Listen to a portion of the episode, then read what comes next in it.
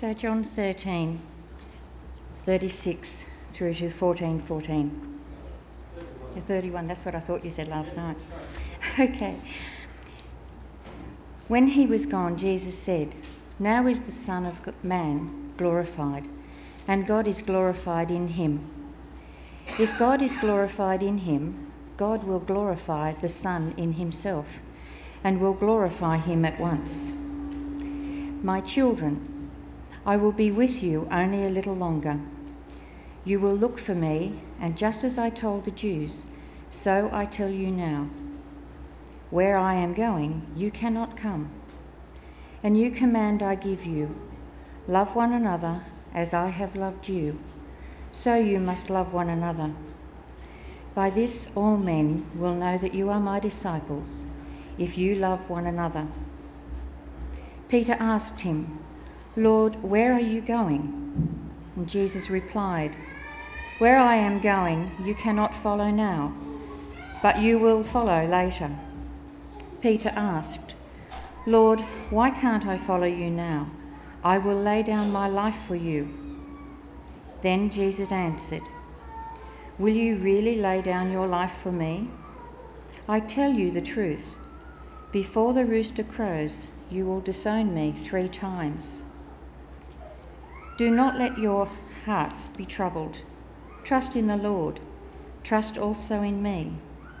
In my Father's house are many rooms.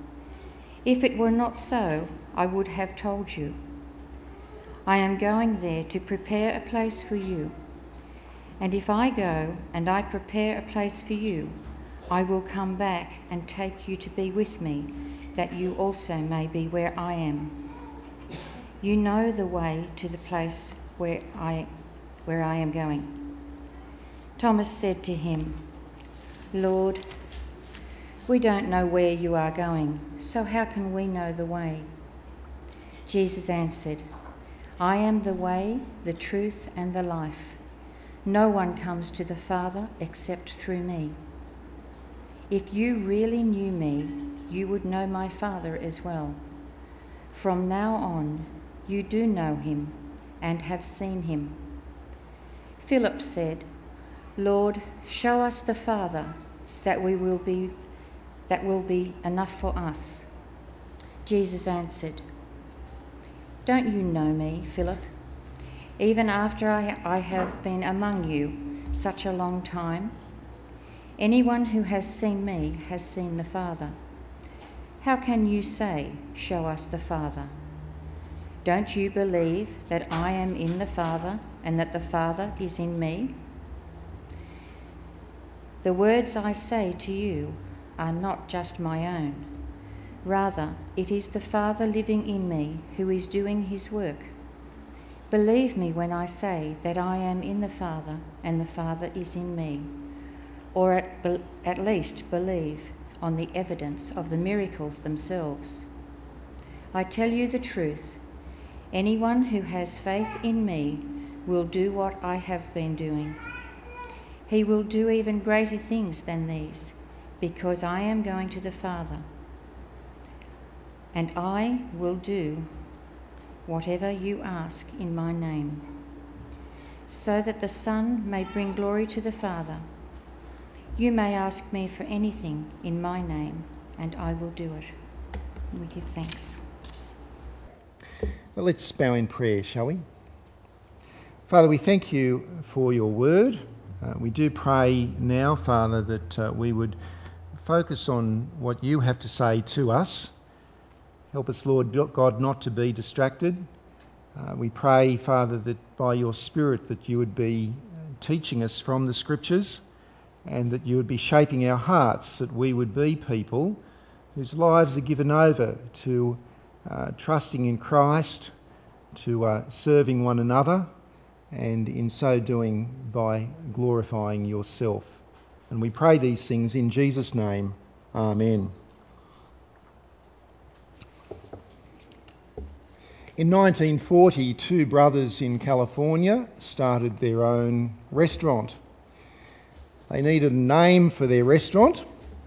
A name would be really good, if it, uh, particularly if it made a statement about what they really valued, what their restaurant was like. A name which uh, would convey strong family values, a name which would connect with people who were thrifty, people who appreciated value for money. Uh, Scottish people are known for being thrifty, aren't they? Perhaps a good Scottish name would do the trick. Well, so goes the marketing story in any case. It may simply have been that uh, Richard and Maurice MacDonald uh, just used their own name for the restaurant. But it's true to say that in the mid twentieth century, that particular name did convey a message of good value for money. Uh, these days, the name McDonald's may convey some other kind of message. But there's a truth in what's, uh, what I've just said, and that is that smart organisations, smart companies and smart movements uh, choose their names carefully.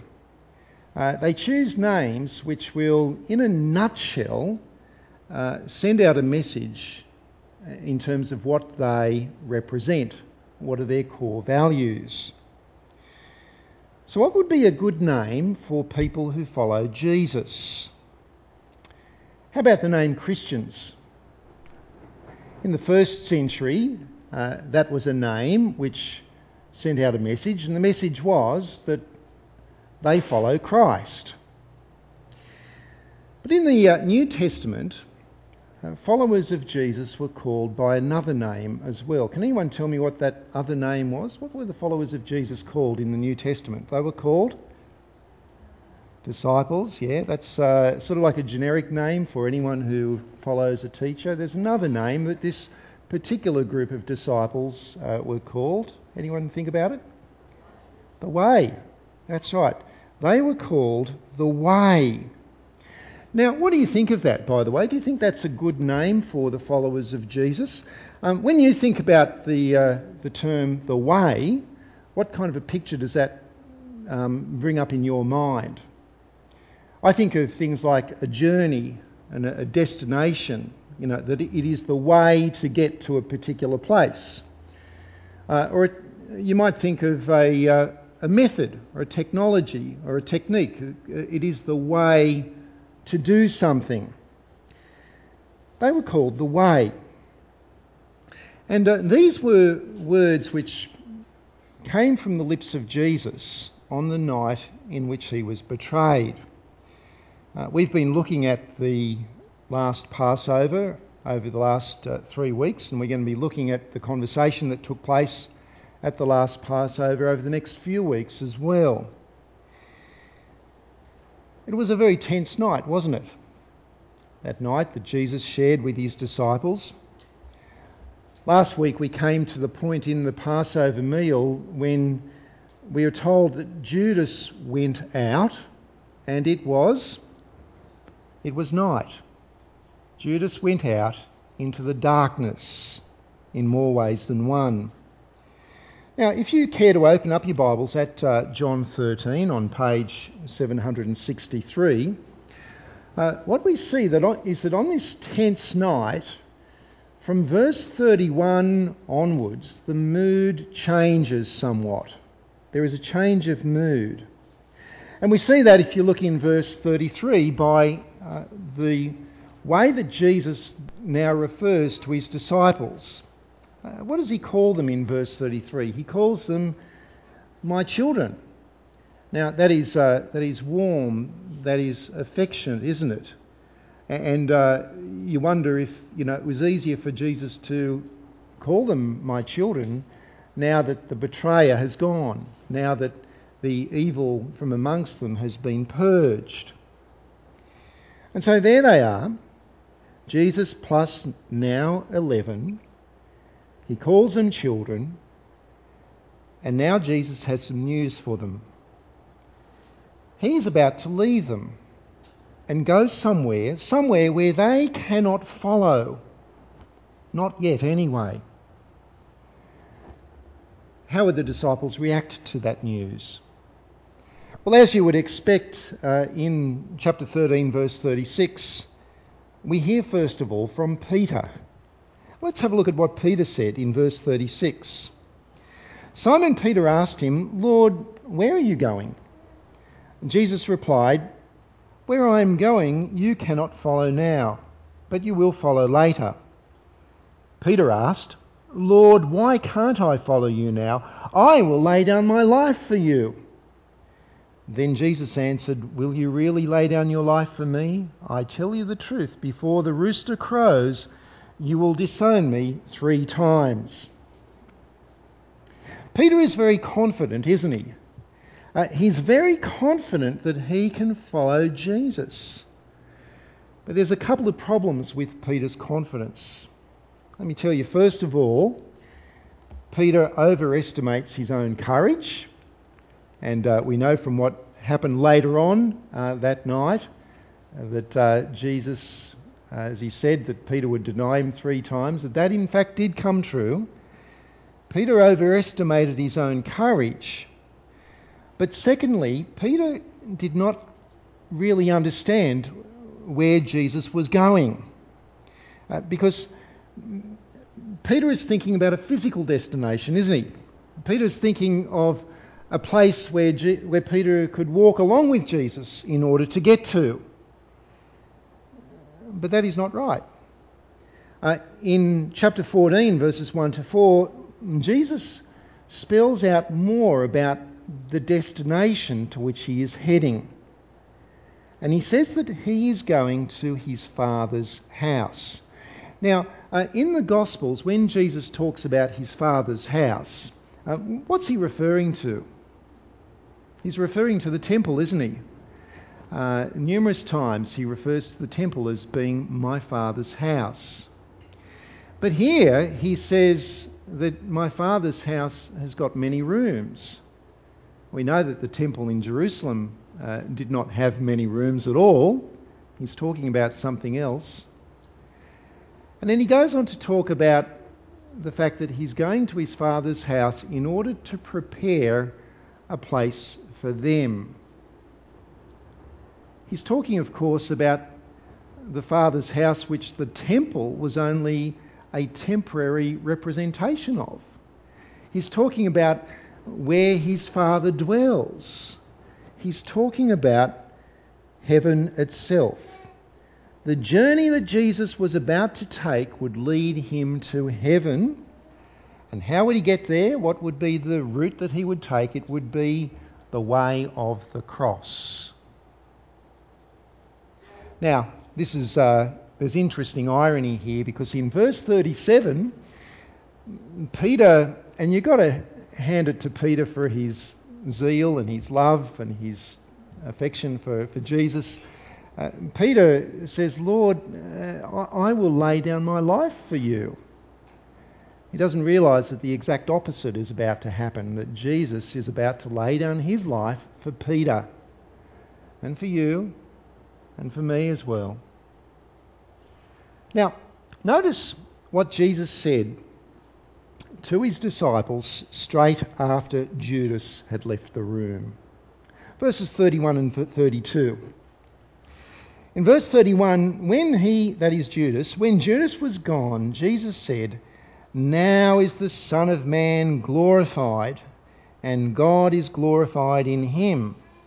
If God is glorified in him, God will glorify the Son in himself, and will glorify him at once." What do you think of that statement? Pretty straightforward, very clear, clear as mud. That's a, it's a complex statement, isn't it? But let me try to put it in, in a nutshell. In a nutshell, this is what, what he's saying. He's saying, first of all, that there is an immediacy. The word now is used. Now. Uh, now that Judas has left the room, the betrayal is fully underway. And because of that great betrayal, the great glory of Jesus was about to be revealed.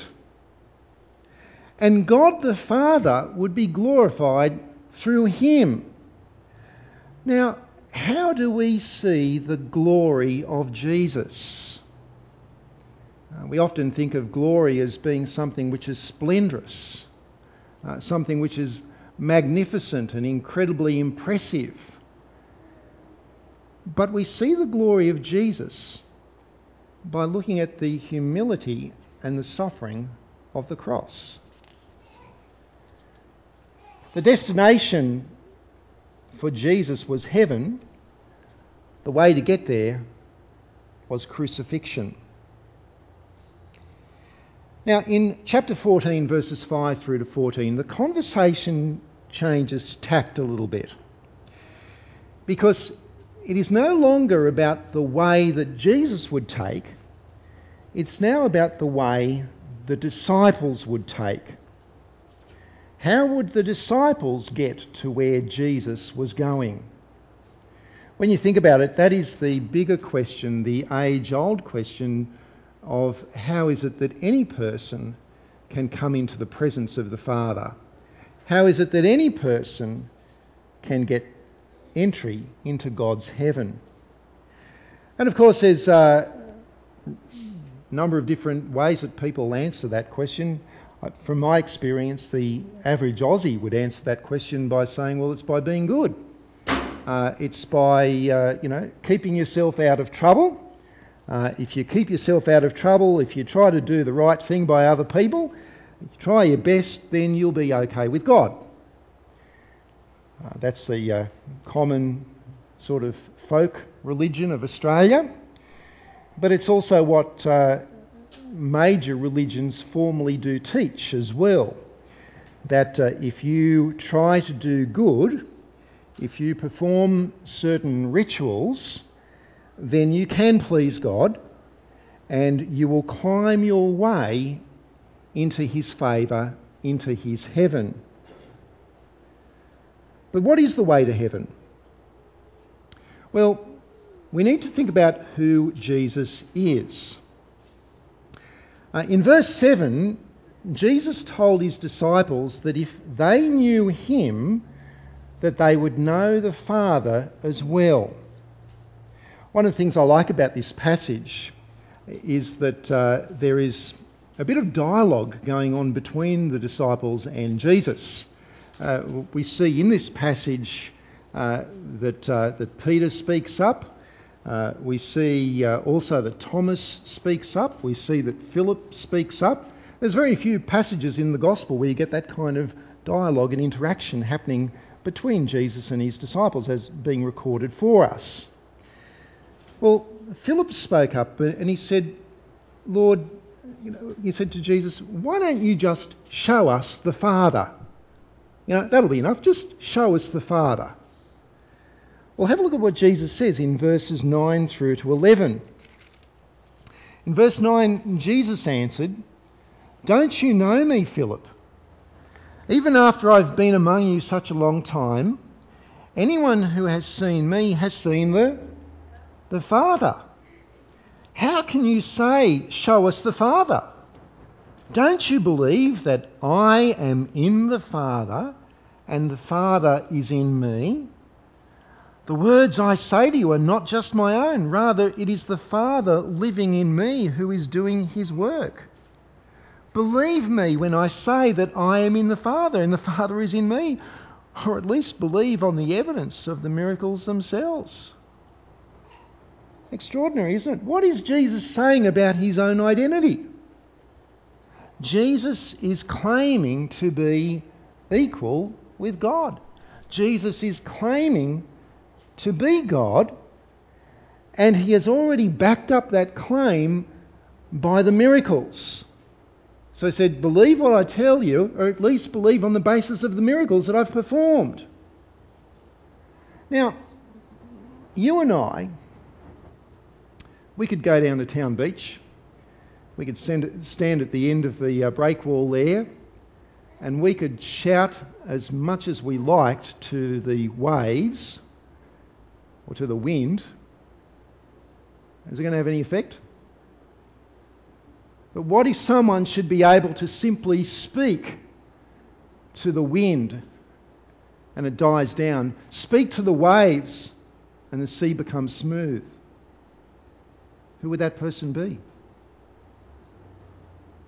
God. Only God.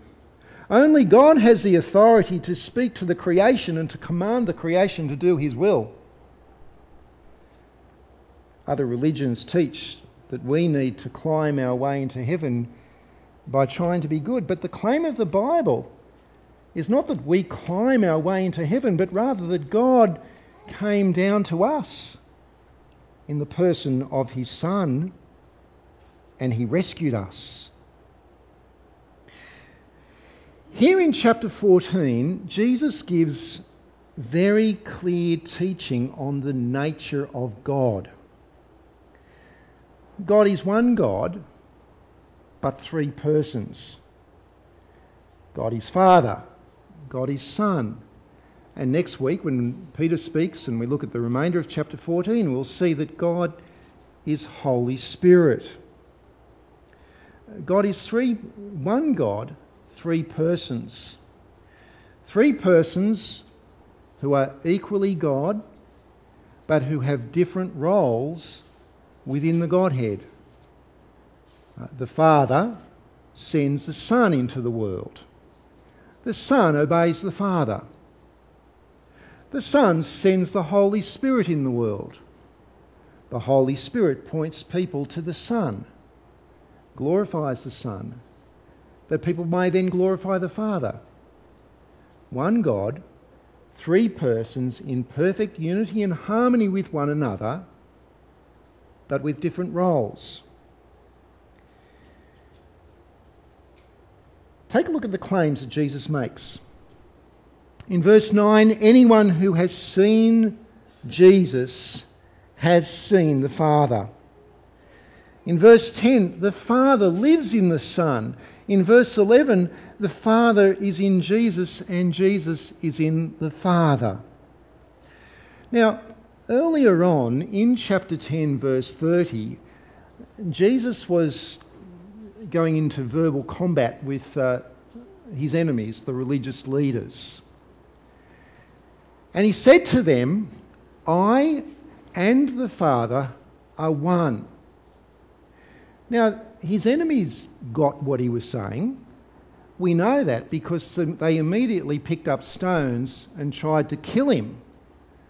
And they said to him, the reason we're doing this is because you, a mere man, claim to be God.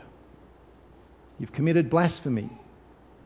His enemies understood what he was saying. His disciples were a bit slower to understand. Now, some people say that it doesn't really matter whether you believe that Jesus is God or not, so long as you believe in Jesus, uh, in your own vague kind of way. Um, but that is nonsense. The claims that Jesus makes about himself are of vital importance because they tell us that the man who was nailed up to that cross was not some failed religious leader, some well-meaning crusader. No, they tell us that he was in fact the creator of the universe, that he is the one who can command the winds and the waves, that he is God come in human flesh. And the implications, therefore, are enormous. Because he is God, because he never sinned, his death on the cross as a sacrifice therefore has infinite power to achieve that work of paying the penalty for sin, for all sin, for the sin of all people across all time who turn back to him. Um, if you or I were to offer ourselves as a sacrifice to pay the penalty for somebody else's sin, then we couldn't even pay the penalty for our own sin because we're not sinless and we're not God. But Jesus is. So in verse five, when Thomas asked Jesus how the disciples could know the way to where he is going, Jesus is able to make another very bold claim. You see it in verse six. In verse six, Jesus answered, I am the way and the truth and the life. No one comes to the Father except through me. Now, notice that Jesus did not say, I am a way to the Father. Uh, he didn't say, I am one of several possible roads that you could take to get to heaven. He didn't say that. And that is a very important thing for us to grasp hold of, because uh, I don't know how you understand the society that we live in, but it seems to me that we live in a society which has really devalued the concept of absolute truth. Uh, we live in a society, especially about God. Uh, in, in modern Australian culture, it seems that one person's opinion about God is considered to be equally as valid as any other person's opinion about God. Uh, they say that, um, and you've probably heard it said, you know, we're all just worshipping the one God. Doesn't matter if you're believing in the God of, uh, uh, of Islam, or the God of Buddhism, or the gods of Hinduism, or the gods of, of the Bible. They say, oh, just worshipping one God. That all roads lead to that God. That it doesn't matter what you believe about the way to get to heaven, so long as you're sincere in your belief. I wonder if sometimes... Have you ever come across that attitude amongst your family, your friends, kids you go to school with, workmates and so on? Now, there are many big problems with that uh, view. I just want to express what two of the problems are with it. First of all, it is a view which robs God of his glory. Think about it this way. What is the thing about God? If you could nail it down to one thing about God, what is the key truth about God that really stirs your heart to want to love him, worship him, honour him and obey him? Is there one thing that makes about God and who he is and his character, that what makes you want to fall down on your knees and give glory to him? Think about that. I know you're thinking there's several things about God, many things about God, but for me, one of the key things is his love. To, to reflect on the fact that the God of the universe loved even me. That the God of the universe loved me even so much that he would die for me on a cross. When I reflect on God's love expressed in the cross of Jesus, it's the very thing that makes me want to fall down on my knees and just give my life over to him. Now, people, when they say, well, Jesus isn't really God, or they say that there are other ways that you can get to heaven, that Jesus didn't didn't really need to even die on a cross, what they are doing is that they are they're ignoring God's love, or, or they're actually denying God's love, and they rob God of his glory. Um, we see this in the new command that Jesus gave, which is not really a new command. It's a new command in the sense that it's a command that now has new meaning, new significance. Uh, chapter thirteen, verse thirty-four, uh, where, where uh, Jesus says that a new command I give to you, that you love one another as I have loved you. So you must love one another. By this all men will know that you are my disciples, if you have love for one another. It was good singing that early on, wasn't it? It's a great song to sing.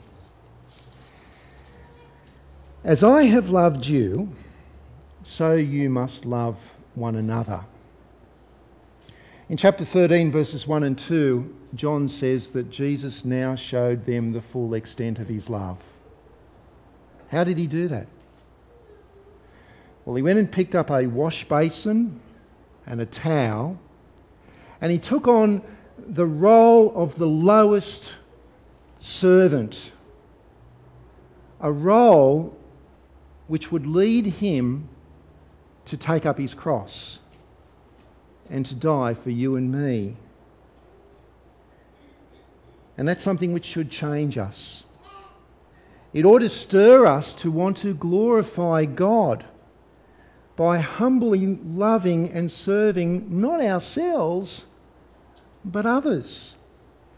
Because as we do that, as we empty ourselves of all pride and all dignity, as we take on the, the on the, the, the, the role and the character of the lowest of servants who puts other people ahead of ourselves, as we do that, we take on the very character of God himself. The God who is a servant God. The God who sent his son to die on a cross. Now that's the first thing. People who say that there are many roads to God, they rob God of his glory. But secondly, when people say that there are many ways to God, I think that they think that they're being very nice and very tolerant, aren't they? But they're misleading people. They're actually directing people to the wrong path. You know, they're saying that if you want to travel to Melbourne from Port Macquarie, you, you drive north. They're sending people in a direction which is going to land them in the place where they do not want to be. Because there is only one way to God, and that is through Jesus. Okay, so what's in a name? In the New Testament, I, I looked this up. In the New Testament, and therefore in the Bible as a whole, there are only three verses where the followers of Jesus are referred to as Christians. Only three verses. Did you know that? But there are twice as many verses where they are called the Way. Now, I was thinking about that. Do you think that they thought up the name the Way by themselves? Or do you think it was kind of like a, um, a label that the non-Christians gave them? Well, the truth is that we don't know. Uh, there's no evidence in the Bible to suggest either way, except for this. In Acts chapter sixteen, verse seventeen, there's a very interesting story. Acts chapter sixteen, verse seventeen. You don't need to look it up, but there was a slave girl. Uh, she was a non-Christian. She was actually filled with the wrong kind of spirit. And she followed Paul and some of the other disciples around when they were sharing the gospel. And whenever they got to a group of people, uh, this girl would shout out and she would tell people about these men. Listen to what she would say. She would say this, and I quote, "These men are servants of the Most High God who are telling you the way to be saved." The way to be saved.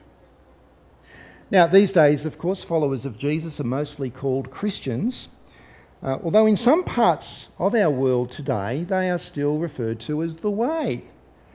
Uh, it was uh, lovely uh, the other weekend after uh, Osei and Alberta's wedding, wasn't it, to have uh, uh, the people from Ghana in the church, and uh, uh, Alberta's mother and her Uncle George.